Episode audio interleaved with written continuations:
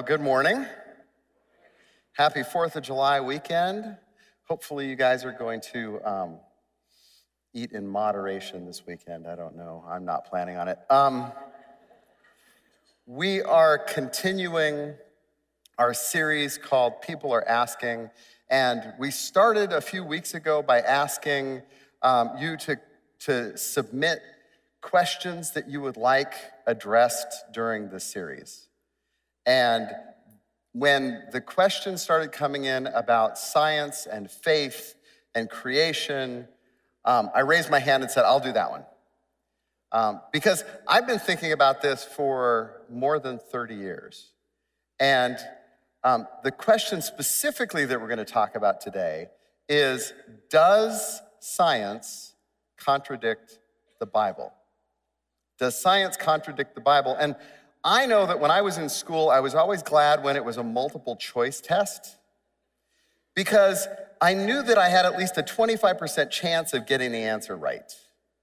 And so I wanted to make it easy for you and give you multiple choice options to the question Does science contradict the Bible? Option A is absolutely not. In fact, there's no way that they can contradict each other. Option B, of course. In fact, science and scripture are diametrically opposed to each other. Okay, option C, actually, I'm not sure. And, and if that's not enough, I know that when I took multiple choice tests, there was always that final option, which was D, all of the above. And so, what I want to do this morning is use that set of options as the framework for the first part of the message. And I'll take 15 or 20 minutes and we'll work through that. And then I'm really excited to bring three of our church members up who have specific knowledge in science and medicine and continue the conversation. We'll go into some details, okay? So, um, first of all, why am I interested in this? Well, first of all, I'm a Christian. Um, I was raised in a Christian home. I dabbled with Christianity through high school. And, and then at, in my fourth year of college, which was my junior year, don't judge, In my fourth year of college, I decided that I wanted Christianity proven in my life, or I wanted to just reject the whole thing. And I made a, a full commitment to following Christ. And that was many, many years ago, and Christ has not failed. And I feel like Christianity has been proven in my life. And so that's the reason I'm a Christ follower. That's the reason that that I work here and get to be on staff. Um, but I'm also a scientist. So that degree that I was working on that took five years um, was a bachelor's degree in chemistry. And then I went on and got a PhD in physical organic chemistry, and I did a postdoc. And um, I've, I've studied science, and then I worked for 24 years in a, a life science tools company.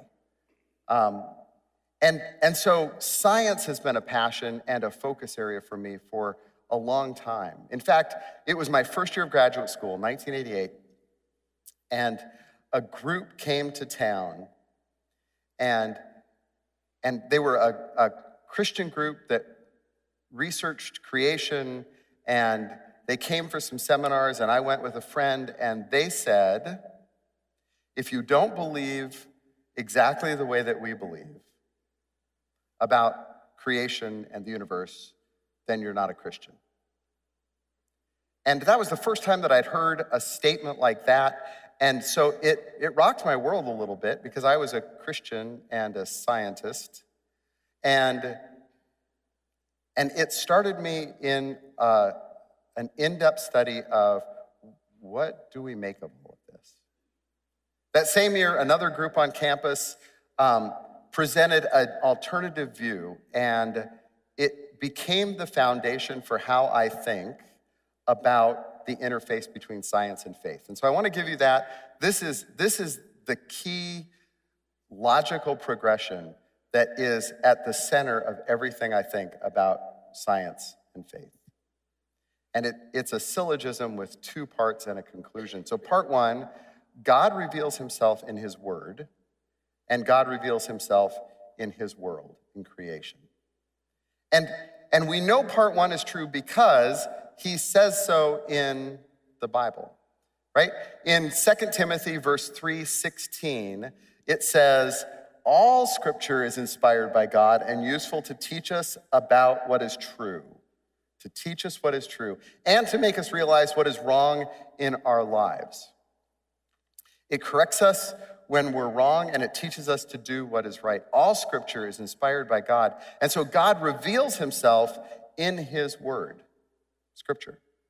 Um, but God also tells us that he reveals himself in his world. In fact, in Romans 1, verse 20, it says, For ever since the world was created, people have seen the earth and sky, and through everything God made, they can clearly see his invisible qualities the eternal power and the divine nature so that they have no excuse for not knowing God.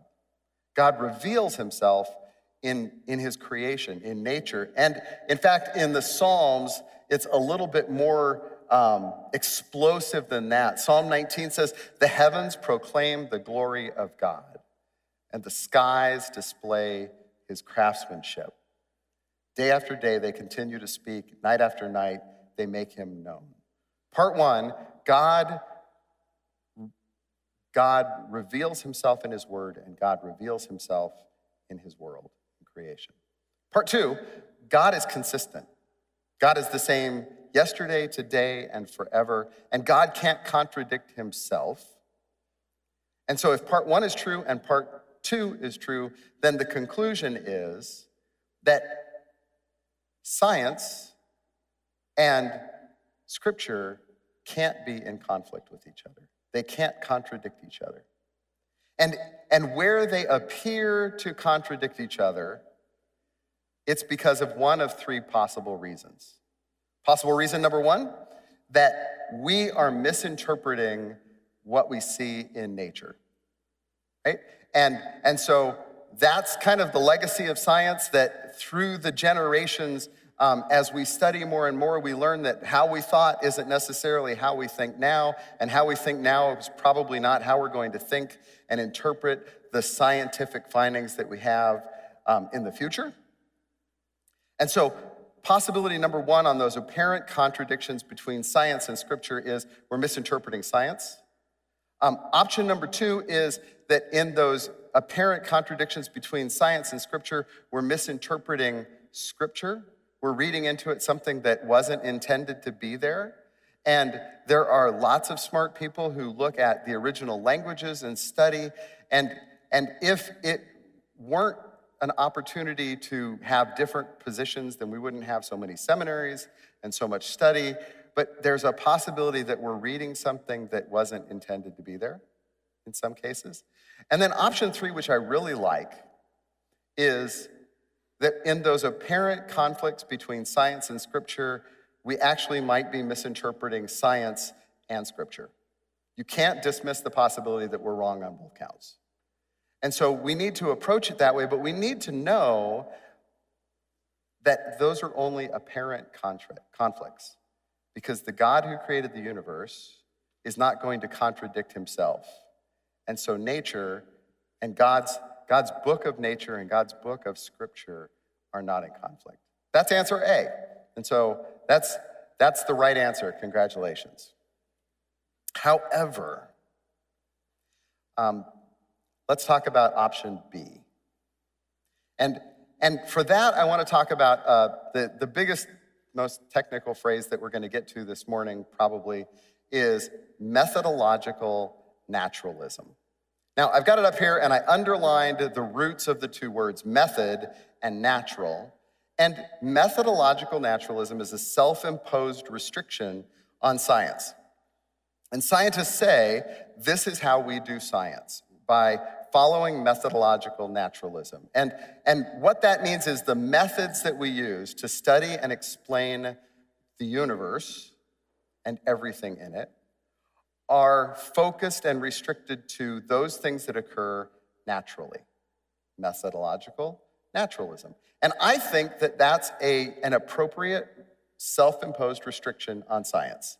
I think that what they're saying is we're going to study only what is observable and recurring and natural.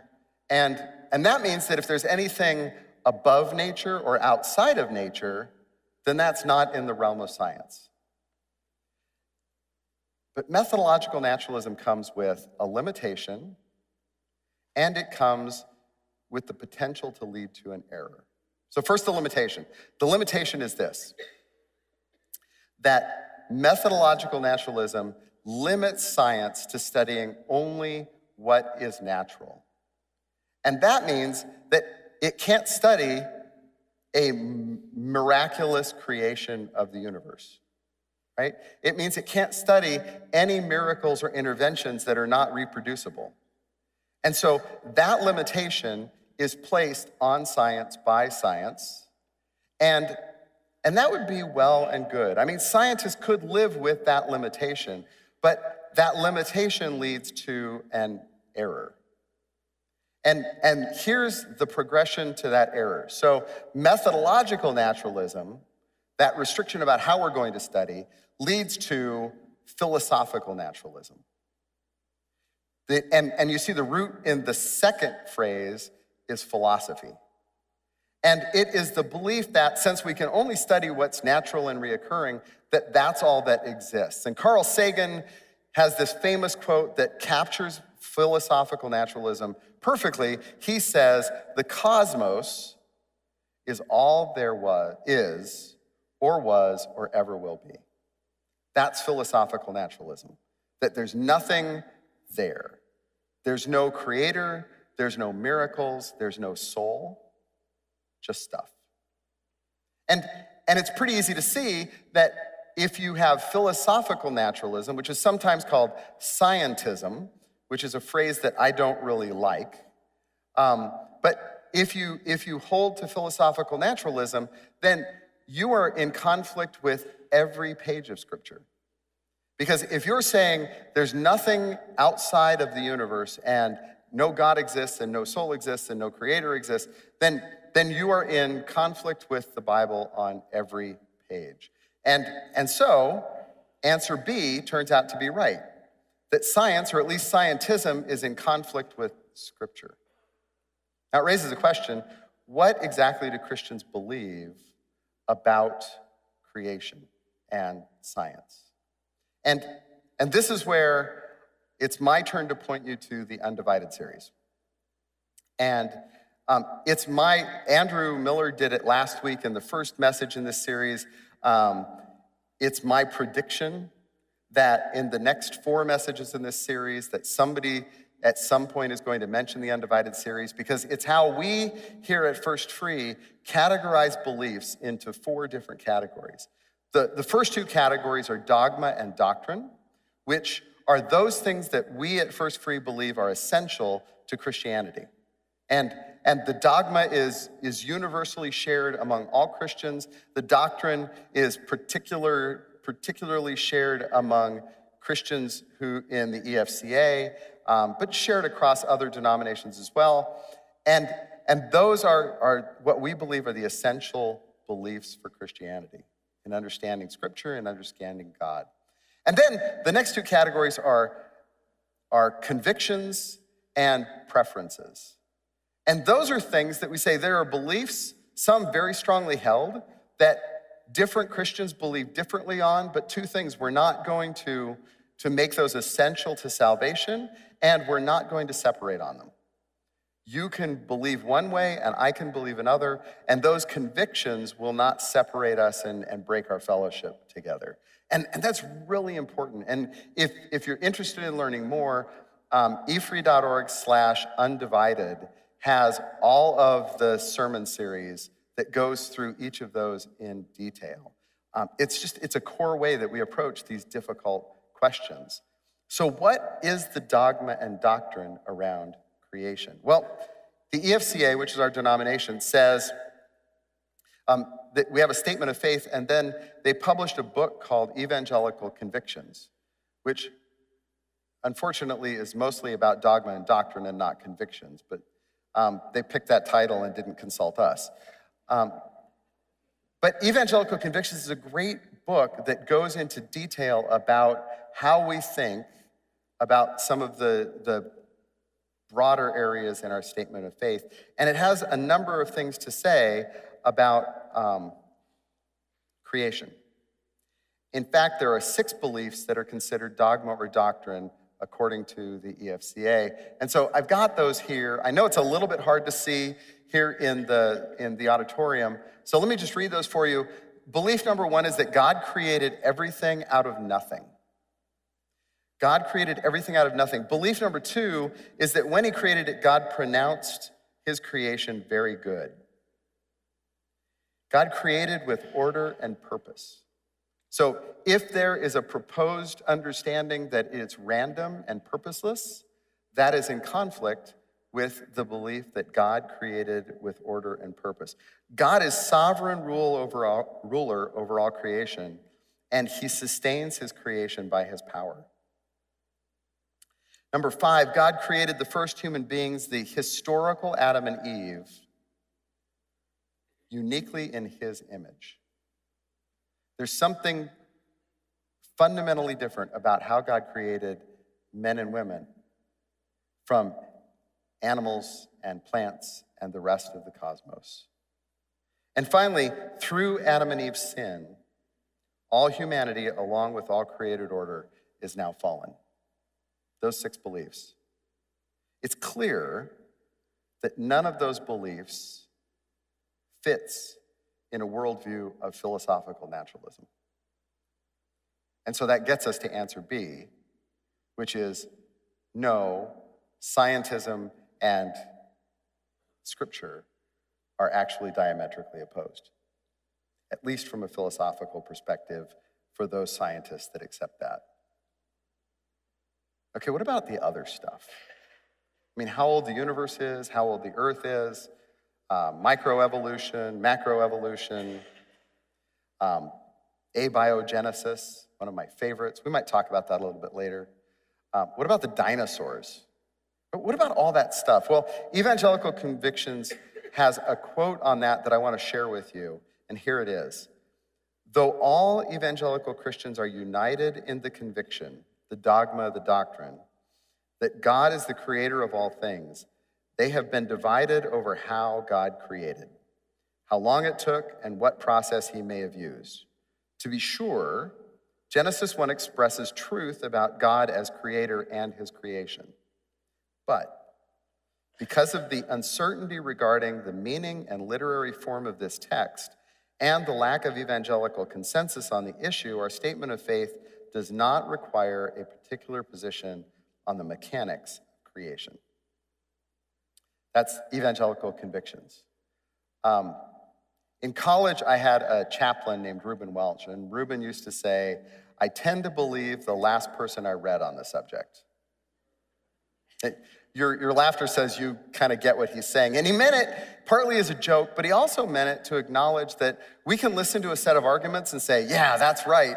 And then hear the another, another set of arguments and go, oh, wait, no, that's right. And, and it was an expression by Reuben Welch of a, an intellectual humility that says, I don't know everything, and, and that's okay.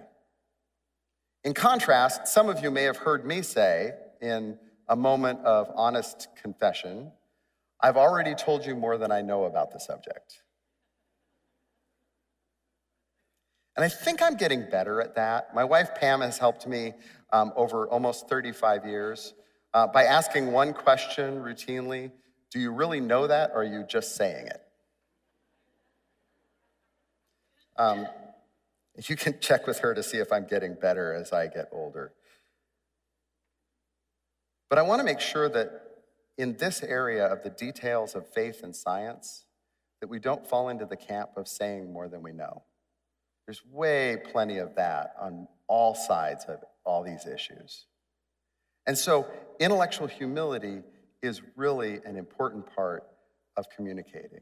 And that's why I think answer C is pretty good too, which is actually, I don't know. I'm not sure. And I'm not sure if, if there's conflict or not between what science is finding and what we see in Scripture. And I'm okay with that. Um, so, what about that organization that came to campus in 1988 and said, if you don't believe this, then you're not a Christian? Well, in preparation for this, I did a little bit of research, and I'm not going to tell you the name of the organization because I'm not 100% sure that I found the right one, and it was a long time ago, and I don't want to malign an organization. Um, and, and also because as I was doing my research, I found a statement just in the last few years by the, one of the founders of the organization that I think it was, and I may owe them an apology. I may have heard something that they didn't actually say. And, and here's why because on the website of the organization that I think it was,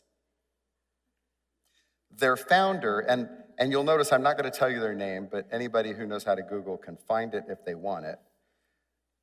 Their founder says this, and I think it's a beautiful example of intellectual humility.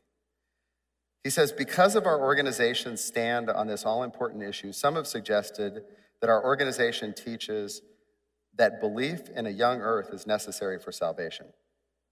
That is not the case. Salvation does not imply perfect understanding of doctrine, for then no one could be saved. God grants salvation when one repents of his sins and asks for forgiveness based on Christ's death for his sin. A sinner doesn't have to know anything about the age of the earth.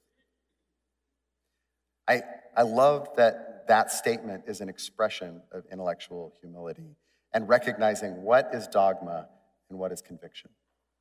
Um, I'm going to confess science is great. And I love science and I love scientists. And because of science, we all have smartphones. And none of us have polio. And that's, that's amazing. And I love scientists. In fact, um, before we bring the panel up, I just want to tell you about three conversations that I had this week. I reached out to three former students from our high school ministry um, who are all pursuing scientific careers right now just to check in with them and see how's it going. Um, all three are following Jesus, all three are studying science. Um, I met with John Bear, and John, he's so close. He's maybe three months away from finishing his PhD in molecular biology at um, Washington University School of Medicine. And, and John shared with me, um, he's, he's studying uh, pancreatitis and pancreatic cancer. And the role of immune cells, which interestingly, this is as nerdy as I'm gonna get, I promise. But the same immune cells that are essential for healing a case of pancreatitis have been implicated in predisposing people to pancreatic cancer. And John's research, which he shared a pre published version of with me, um, is, is a big step toward understanding how we might treat or even cure those diseases. And so he's, he's probably going to defend his PhD in three months. And, and he said that as he studied science, it has pushed him to a deeper study of God's word.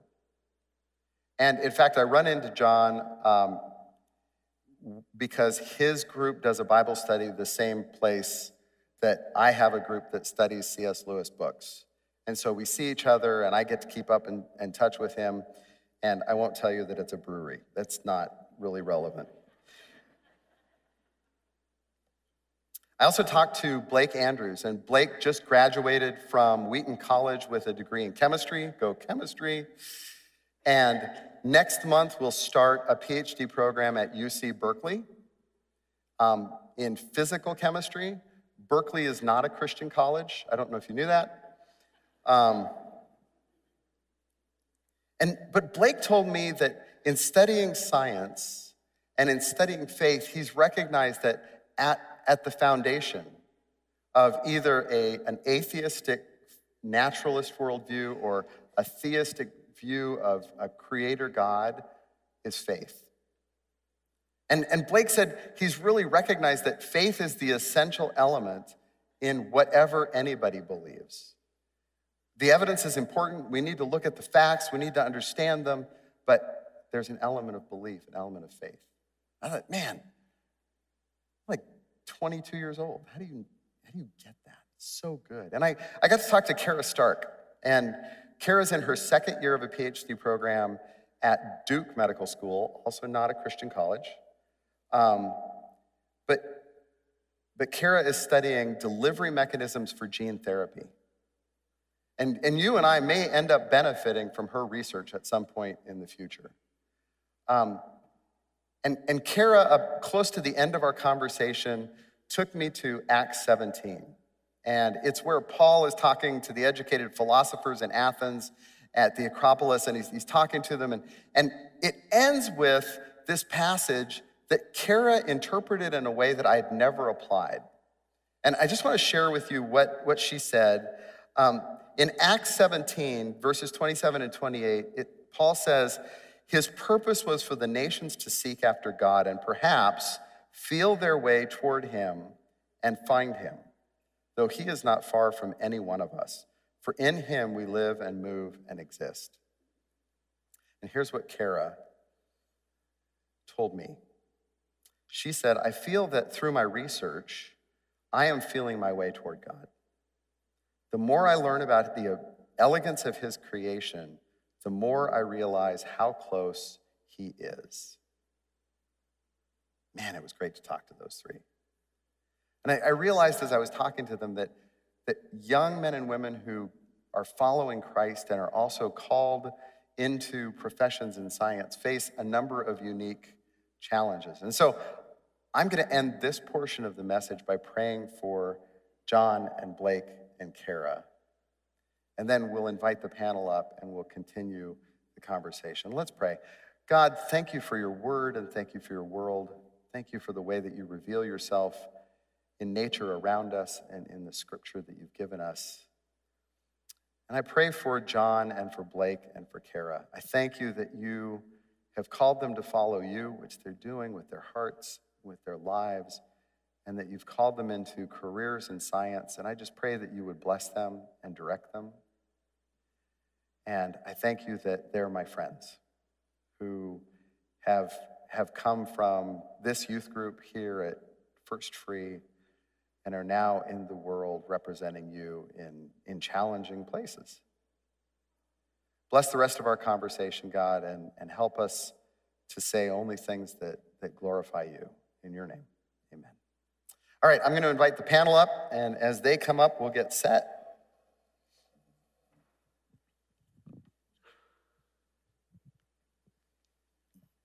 And I will get to introduce these amazing people. Um, I said earlier that meeting with those three young scientists was the highlight of my week. Um, interacting with these three was a, a very close second. I just, um, so on our panel, we have Doug Pogue, and Doug is the president of a major medical group. Major? It's not major. It's a minor, insignificant medical group. So, um, some of you know, it's, it, it's one of the best in St. Louis. And it's one of the best because it's covered by my insurance. And so I'm really glad to be able to go there. Um, Doug's the president of the medical group there. Uh, before that, he was the uh, chief medical officer. Uh, before that, he was my personal physician. And I was really sad to see him go into uh, leadership and administration of the organization, but I think it's a good role. Um, over the last six years, he served on our elder board, the, two, the last two years as the chairman of the elder board, and um, we really benefited from his leadership here. And so um, Doug and his wife Lynn have been at the church for 23 years, right? 23. Wow. Um, and then we have Shannon Potter, and, and Shannon is a doctor of obstetrics and gynecology. She has never been my personal physician. Um, but she has a practice here in St. Louis. And in addition to that, uh, Shannon has served in medical missions in Congo and Kenya and Togo and a bunch of other places. Um, you guys served in Africa for almost five years um, and have been at First Free for 12 years? Yeah. Um, and so it's great to have Shannon. And then Ryan is uh, married to Shannon. There's, there's, probably more to it than that. I'm teasing. I mean, no, I'm not teasing. He is married to Shannon. Um, but Ryan has a bachelor's degree and a master's degree in biomedical engineering. And while they were in Africa, Ryan served in uh, a role as a coach and a teacher and a leader in different organizations. Um, and on returning to the US, he went back to Washington University Medical School, where you're in the middle of a, uh, a PhD program in biomedical engineering. And, and Ryan is studying the physiological causes of lower back pain. And as a lower back pain sufferer, I just say Godspeed on your research. Um, that's really awesome. And so I'm really glad. Would you just thank them up front for being on the panel? Um, this is great. When I knew I was going to do this, I knew I, I, had some people that I wanted to reach out to, and these guys are amazing. Um, so here's where I want to start. Um, I shared a little bit about my early interactions with faith and science, and so um, I'd really love if you guys would just share how your experience in that interface between faith and science have shaped you and the way that you think about it? Yeah, I guess I'm happy to start. Um, so I'm I'm a bit of an odd duck, as you know, um, uh, because actually I came to faith through my science education, not in spite of it. Um, so I uh, I grew up in a uh, uh, family that went to a Presbyterian church uh, back east, and um, and we were we were engaged in all kinds of good stuff. We were in soup kitchens. We built houses for people that didn't have houses. We worked on racial reconciliation. We worked on all kinds of stuff, which was all great, all good stuff. Um, the only problem is is that Jesus Christ wasn't in the middle of that. Um, and so we were highly service oriented. I don't want to dispel that because I actually turned it into a career eventually, right? But um, but it uh, but but Christ wasn't in the center of that at all. And so um, so quickly when I uh, even got a high school level of, of science education, um, that moved me out of my, my faith completely. Um, but then I encountered a problem as I got deeper and deeper into my, my education. Um, is that I, you know, when you get into molecular genetics, when you get into quantum physics, when you get into understanding um, things like the cosmological constants of the universe and other kinds of things, when you dig into that stuff hard, you come, you come to an intellectual and objective problem which is that you know Darwinian evolution from from the way that it's it's described and practiced you know by by much of the world today doesn't actually work. It doesn't physically work from the ground up. Um, so, for for instance, if you even think about uh, getting to the first cell, okay, just how do we get from a, a prebiotic soup to the first cell, right? Um, uh, there is there is even if you assume perfect perfect conditions um, if you say, hey, okay, well, what does it take to have a cell? Well, it takes about 450,000 base pairs. So that's that's that's DNA. That's the, basically think of the number of building blocks you got to have in order, in the right order, um, to uh, to have a cell that has all the stuff that it needs, where it could it could replicate itself and those kind of things. Um, um, it's it's an, incredibly difficult proposition. For instance, the, the difference between the size of your eyeball and the size of the entire universe, like literally everything in the, in the known measured quantity of the universe, is 29 powers. Okay, that's in a power is where you, where you take the previous unit and multiply it by 10, then take that unit and multiply it 10, etc. So if you take if you take the one inch across that you've got as an eyeball and um, and multiply that by 29 powers, you get the entire expanse of the universe. Um, if you try to if you try to understand just the math, of, of taking randomized base pairs that are floating around in a soup and would have to actually link to each other in exactly the right order, stay stable, stay stable long enough that it forms a complete whole and then is able to self replicate. Uh, you're talking about 1 times 10 to the 40,000th power, okay? So, so 40,000 zeros under that, under that, uh, under that bar.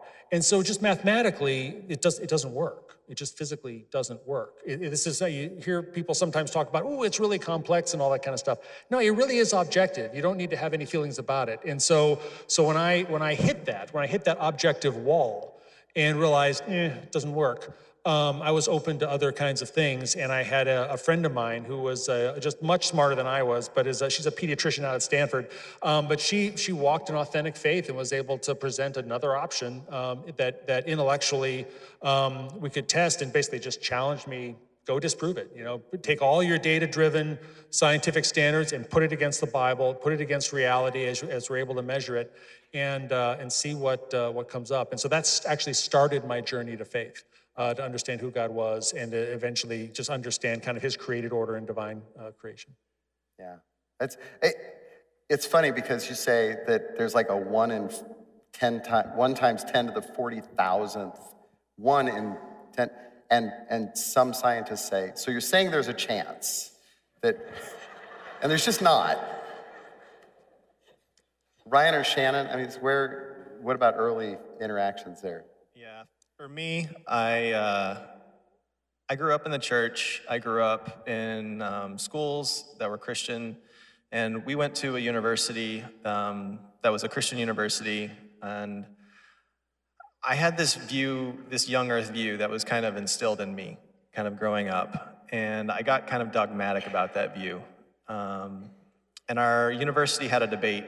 They brought in a an atheist and they brought in an old Earth scientist who was actually one of my professors, and then they brought in a young Earth um, professor, and they just debated. And in that debate, I realized there are Christians that really hold to this old Earth perspective, and I I found that my arrogance was really getting in the way of being intellectually humble and I really held to a belief that I shouldn't have um, in, in the way that I did. Um, it moved from dogma down to more of a conviction for me. And I think another piece for me was kind of early on, I, I saw this tension between science and religion. And Galileo, in his early days in the, what was it, the 1600s, um, believed the idea that the earth was not the center of the solar system and the church was in conflict with that and they were calling him to recant.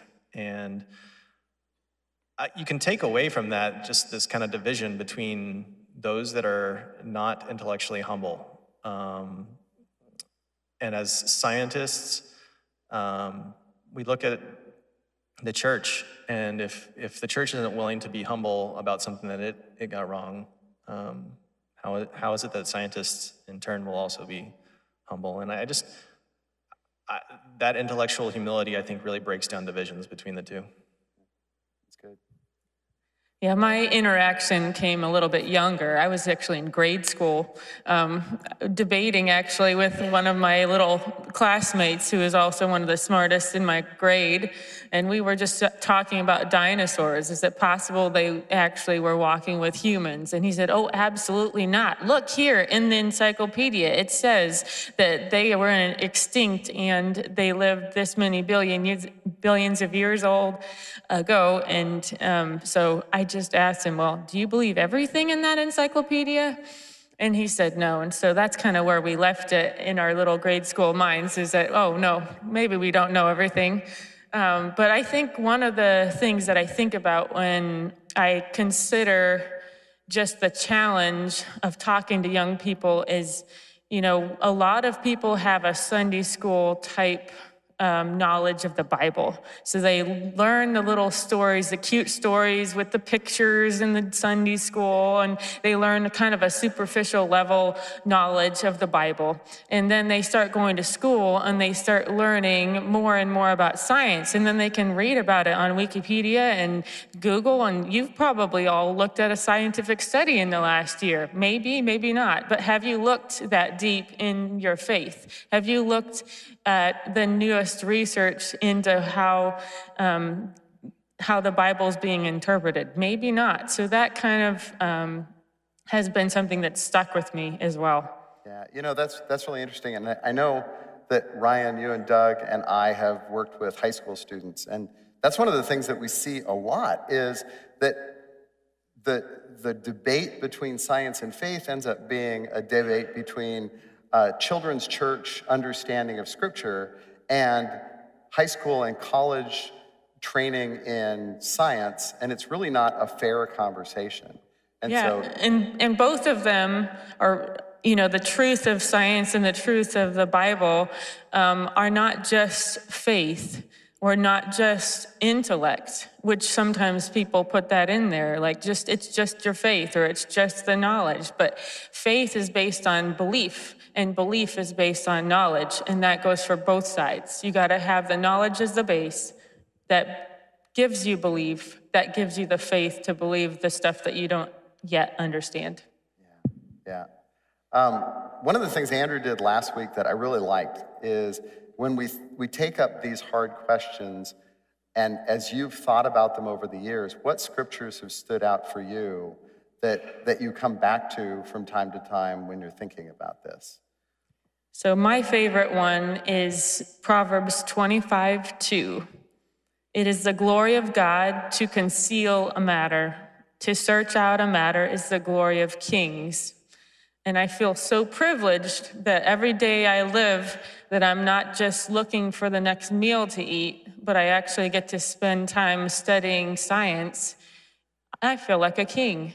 And so it's a glory of God to conceal the matter, and to search out a matter is the glory of kings. Wow, that's awesome.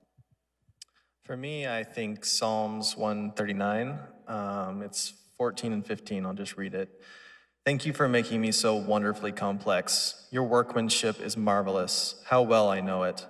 You watched me as I was being formed in utter seclusion, as I was woven together in the dark of the womb. Just that idea of being formed and being a workmanship um, and being wonderfully complex. I think all of those, as I study the body and I study just how complex pain is and how complex uh, back injury can be, just that understanding that God made those things, and you, you, you, learn a little bit more about an artist when you study the painting, and I think the same is true whenever I'm studying the human body. Um, and then I'd also just in, in this idea of understanding about God, I think 2 Peter 3 8, um, but you must forget, but you must not forget this one thing, dear friends. A day is like a thousand years to the Lord, and a thousand years is like a day. And for me, I had a physics professor as well that talked about how God is often outside of time, and we're very one dimensional in terms of our time. He just has this ability to see time in a way that we don't and we just can't comprehend. And I think that, um, again, just gives me a, a humility in my limitations and my understanding of who, who our God is. That's good. I think one that um, that uh, helped me early on in my journey was one that you actually uh, mentioned here in terms of Romans chapter one. I'll just read it again just to, to help with a point. So, uh, starting in verse 19, since what has been, since what may be known about God is plain to them, because God has made it plain to them. For since the creation of the world, God's invisible qualities, His eternal power and divine nature have been clearly seen, being understood from what has been made, so that people are without excuse. I think just early on that that was really encouraging to me um, to understand that I could I could pursue an investigation of the objective world with as much gusto as possible, um, with no fear that um, um that I would run into something that would contradict um, essentially the reality of God or the reality of Scripture. I mean, literally, stare into the electron microscope and you will see the handiwork of God. And so that was just really encouraging to me um, early on. And so it's one that I still hang on to that we can we can pursue God and pursue the, the physical world with gusto and not worry that you're ever going to get outside the limitations that God has set. Yeah, that's really good. Um, so I admittedly have left the scientific community, right? I'm working at a church now um, after 24 years in a science environment. But you guys are still working in academia and in medicine. Um, what are the challenges or the opportunities as a Christian in those environments? Well, we just got back from Africa this week, and I walked into a firestorm. As you know, in OBGYN, it's been kind of crazy in the last week. And um, as you may guess, it's been a little bit um, interesting at work having people um, assume perspectives that I may have, and people also from maybe church and family assume that I have a certain perspective.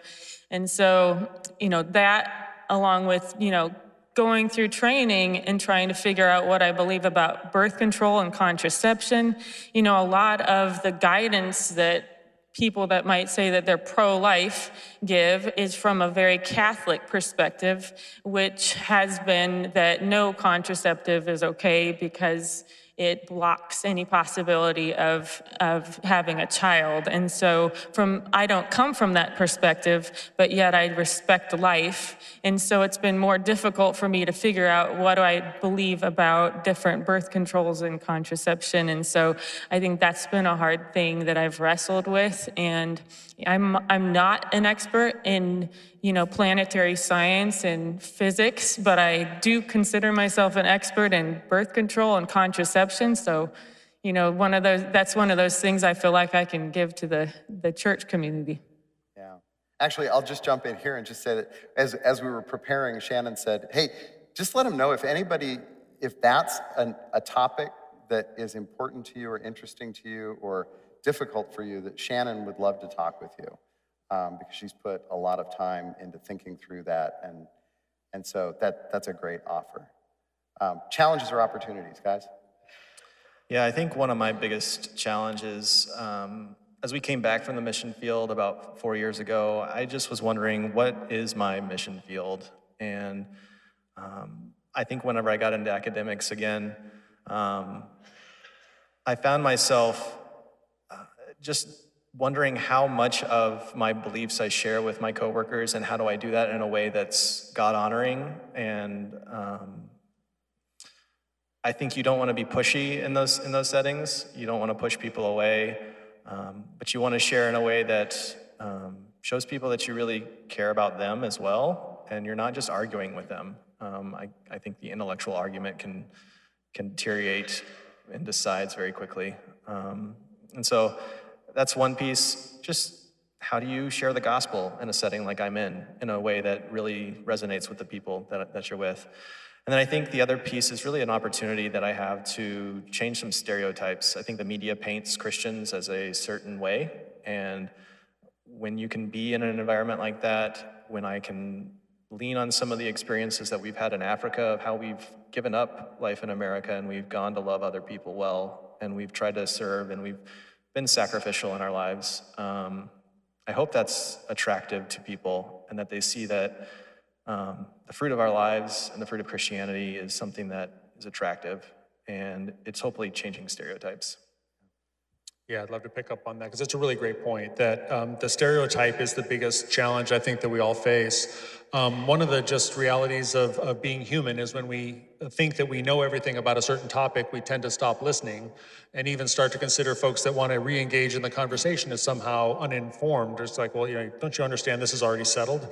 Um, and so I, I, I, certainly find that in the medical community um, going through these kinds of these kinds of issues. And so I think I think the issue, to Ryan's point, is really on point, which is um, we have to change stereotypes. We have to be able to create a different kind of conversation um, because otherwise it, it ends up being you, know, you, end up talking past each other to a degree. And and we need to we need to change the way the conversation exists such that folks can have a more authentic and and um, I think it's just an open interaction about kind of what what the data really shows us and how we can interact in the world. But certainly from the um, the Christian circles inside of scientific and, and medical circles um, we have some some reputation repair work to do, um, but it's um, it's eminently within God's God's uh, purview to do that. So I think that's the conversation. Yeah, that's really good.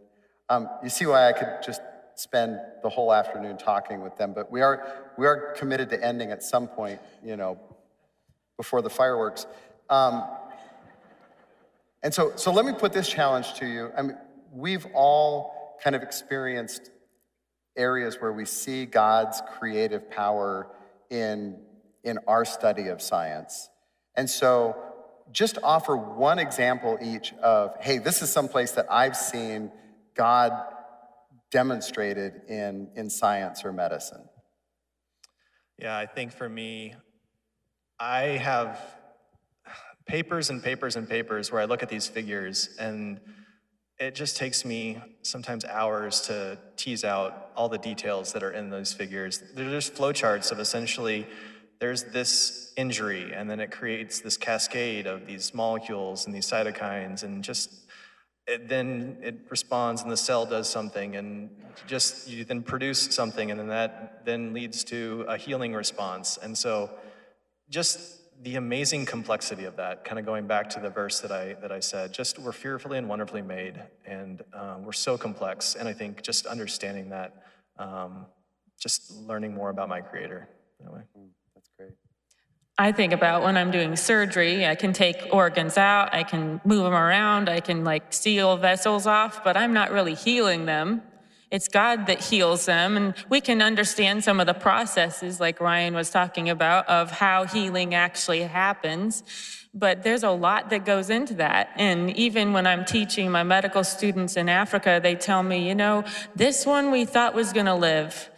And this one we thought was no way he was going to make it. And instead, this is the one that passed away, and this is the one that's doing fine today. And so they understood that there is a component that we don't understand. We can look at the numbers on the vent settings, or we can look at the medications we're giving them, and we can say, oh, I think this one's going to make it. But really, it's God that decides our final destiny.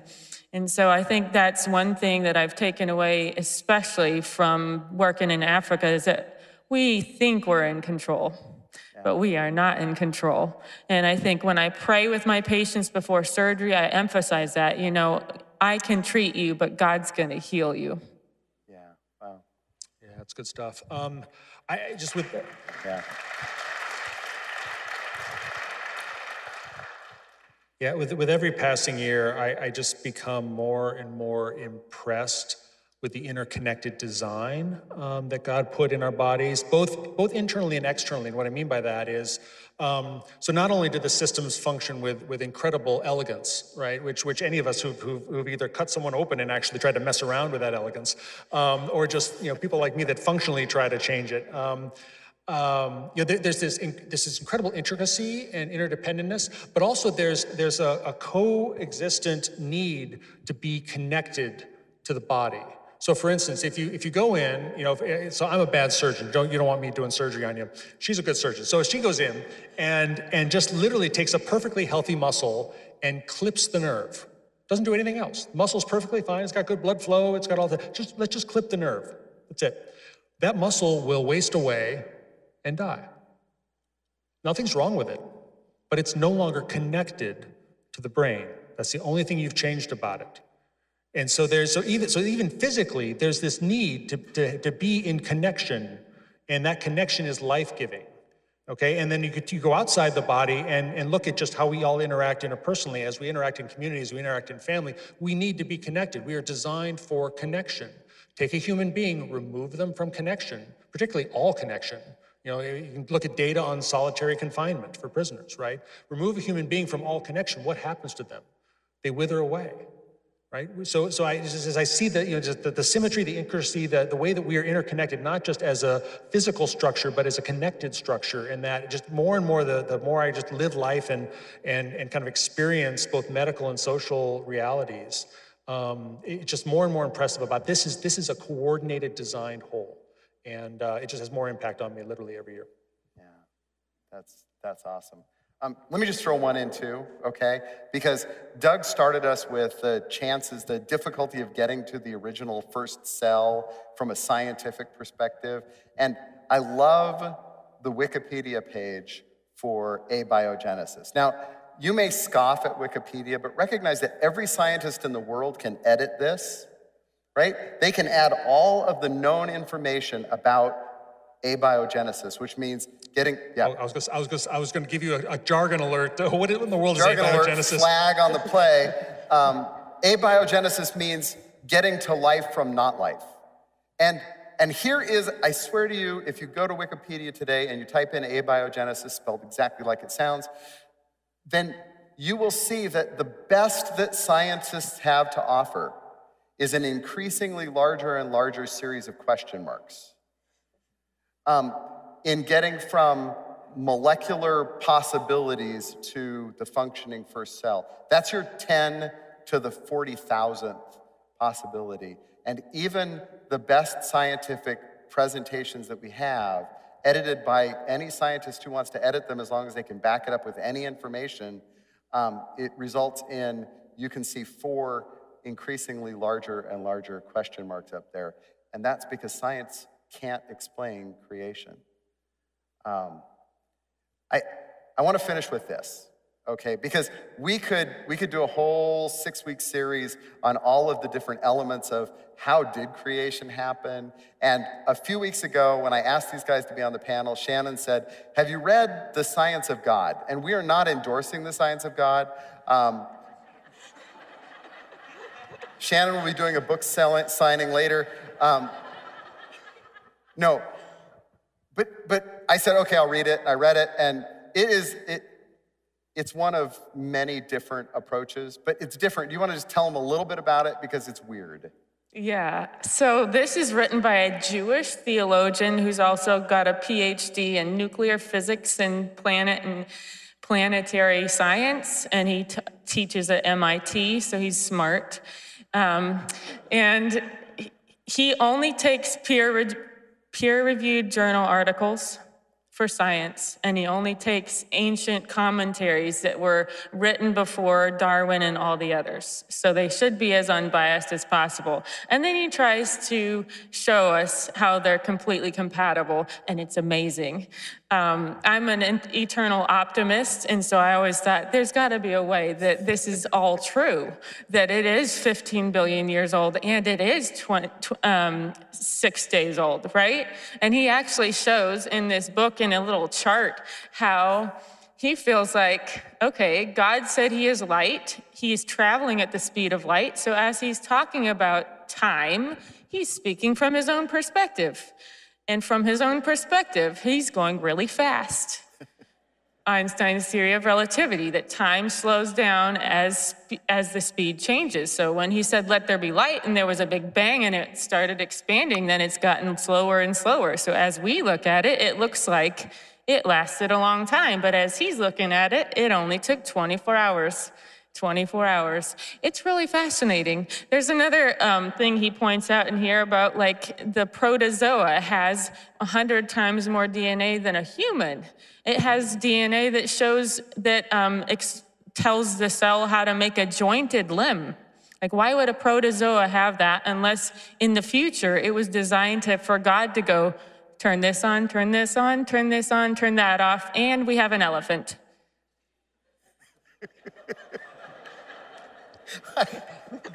How wouldn't you? Okay, stop it. We need to finish.